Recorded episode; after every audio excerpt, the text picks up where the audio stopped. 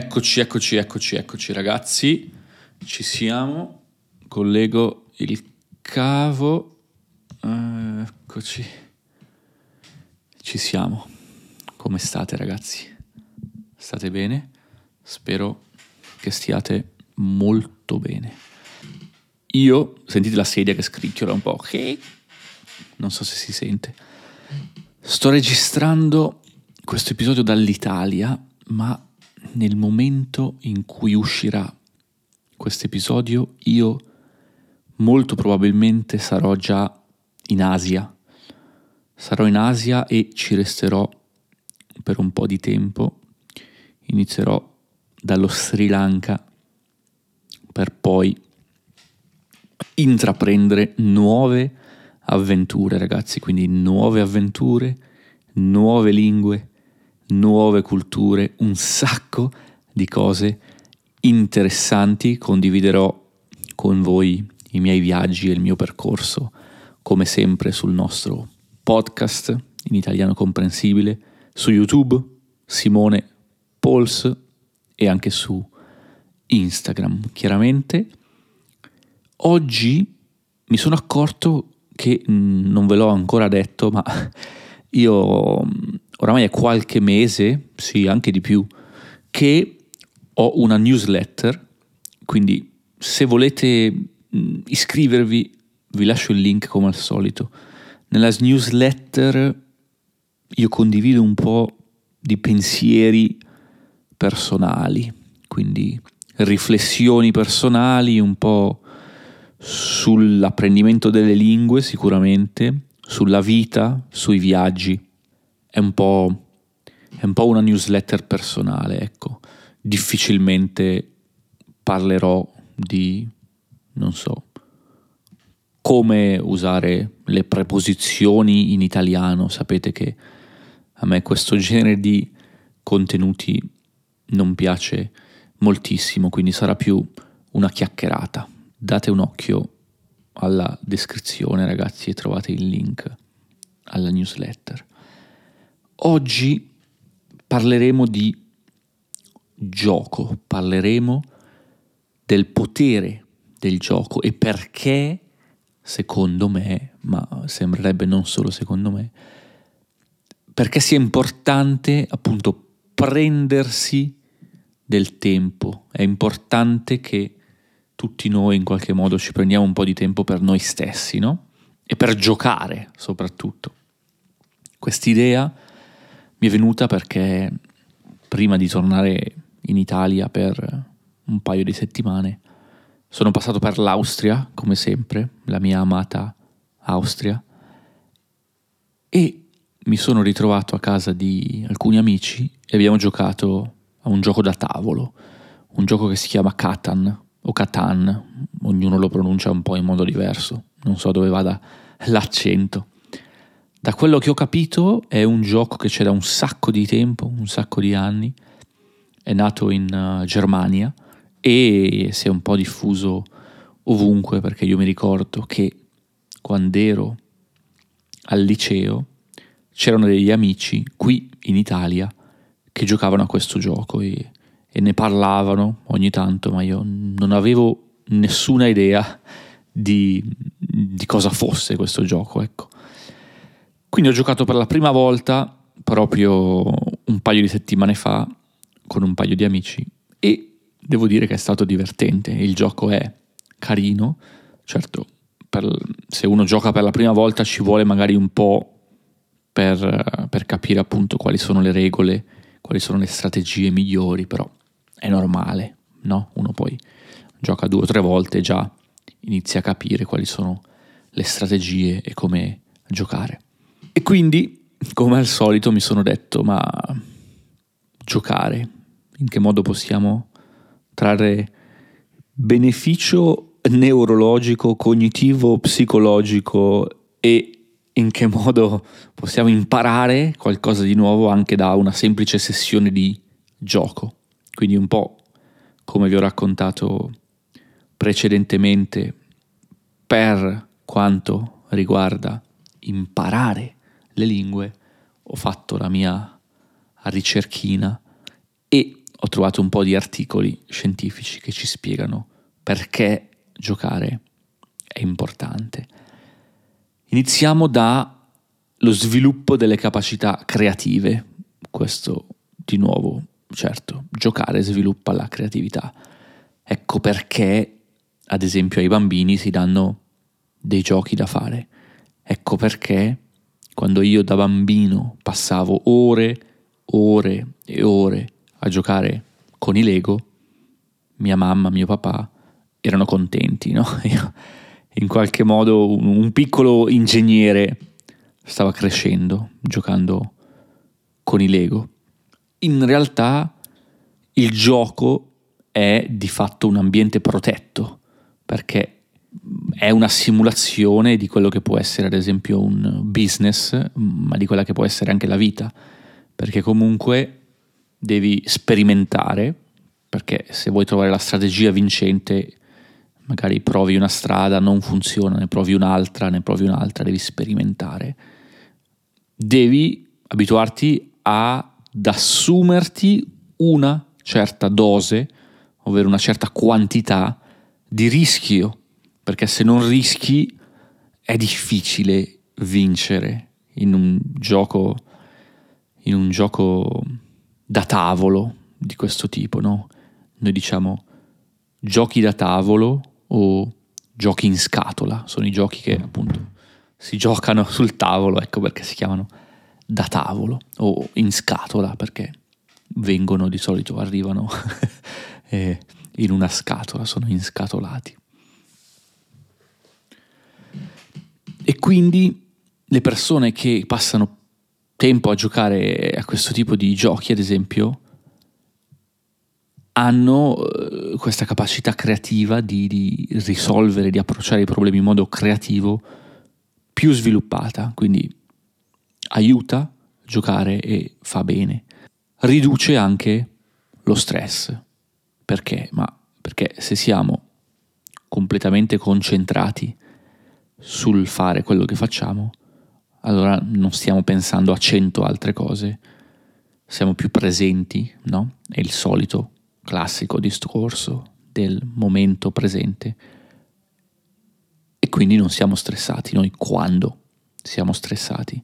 Spesso quando dobbiamo fare mille cose abbiamo una lista, una to-do list infinita e ci stressiamo. Ah, devo fare questo, questo, questo e magari stiamo correndo di qua, di là, di là, di là. Qua. Uh, Simone, tranquillo.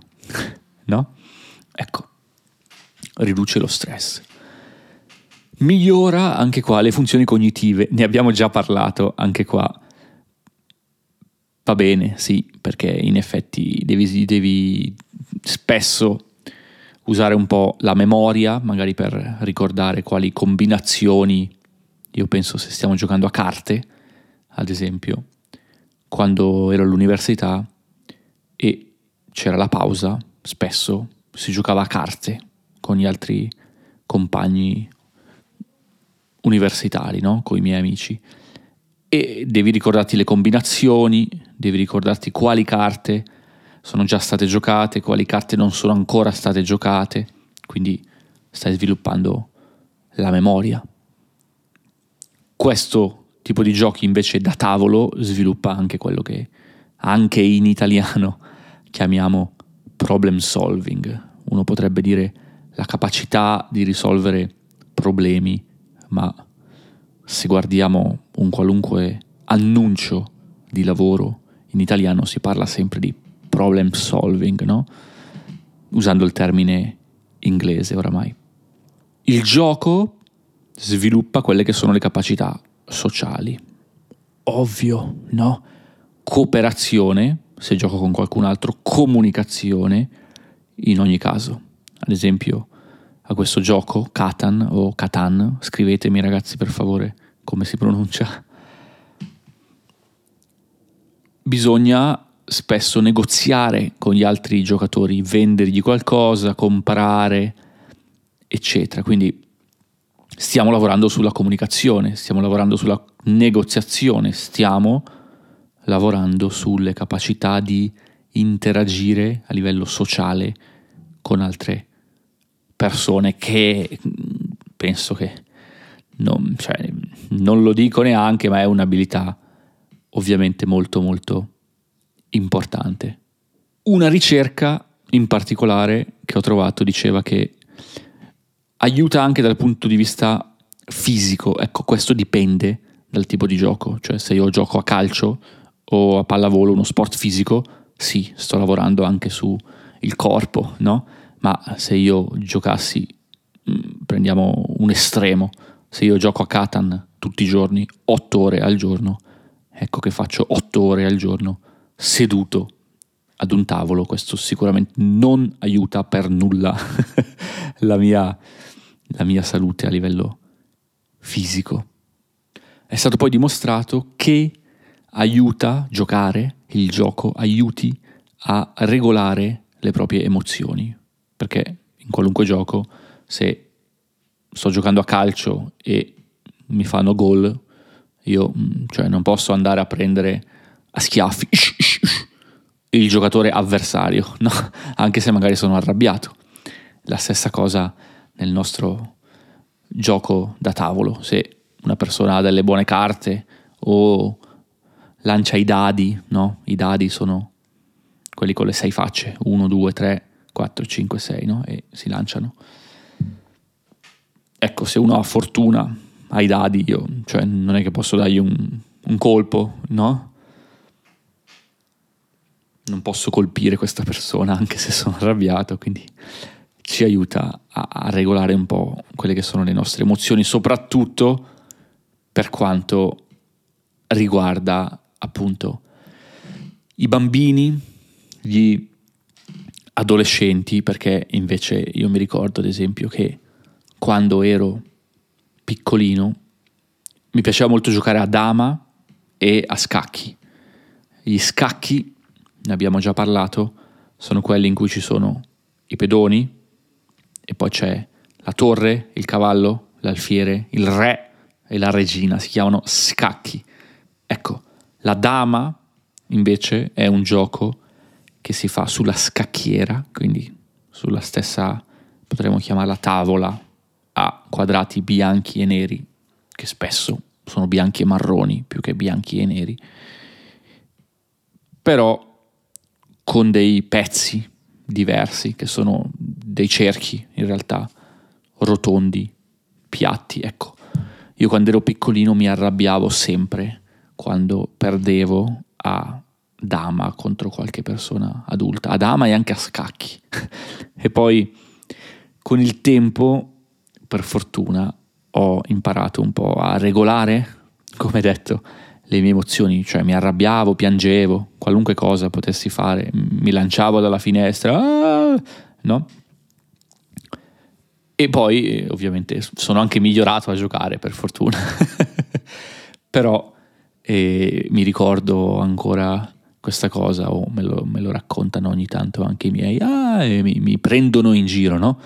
Prendere in giro una persona significa eh, in qualche modo deridere, potremmo dire scherzare, no? dire ah, eh, ti, ti, arrabbiavi quando perdevi, oh, oh, oh, oh. No? questo, questo genere di cose. È stato poi dimostrato che le persone che mh, passano del tempo a giocare, ecco, il gioco può migliorare anche la loro capacità di apprendere. Soprattutto nei bambini vale questa cosa, perché se un bambino passa del tempo giocando, allora di nuovo si trova in un ambiente in qualche modo protetto e interattivo e impara, impara delle cose nuove perché pensiamo al classico gioco, ad esempio, non mi viene in mente nulla, un esempio decente potrebbe essere tanti bambini hanno magari la cucina con tutte le cose della cucina e quindi imparano già gli oggetti della cucina. Magari vedono la mamma che cucina, che mette una pentola sulla cucina e loro con la loro piccola cucina di plastica fanno la stessa cosa, mettono la pentola sulla cucina, imparano questo tipo di cose, no? Poi, ripeto, questo è un esempio specifico relativo ai bambini che magari può interessarci un po' meno perché è abbastanza ovvio che il bambino che gioca con la cucina impari i nomi degli oggetti della cucina.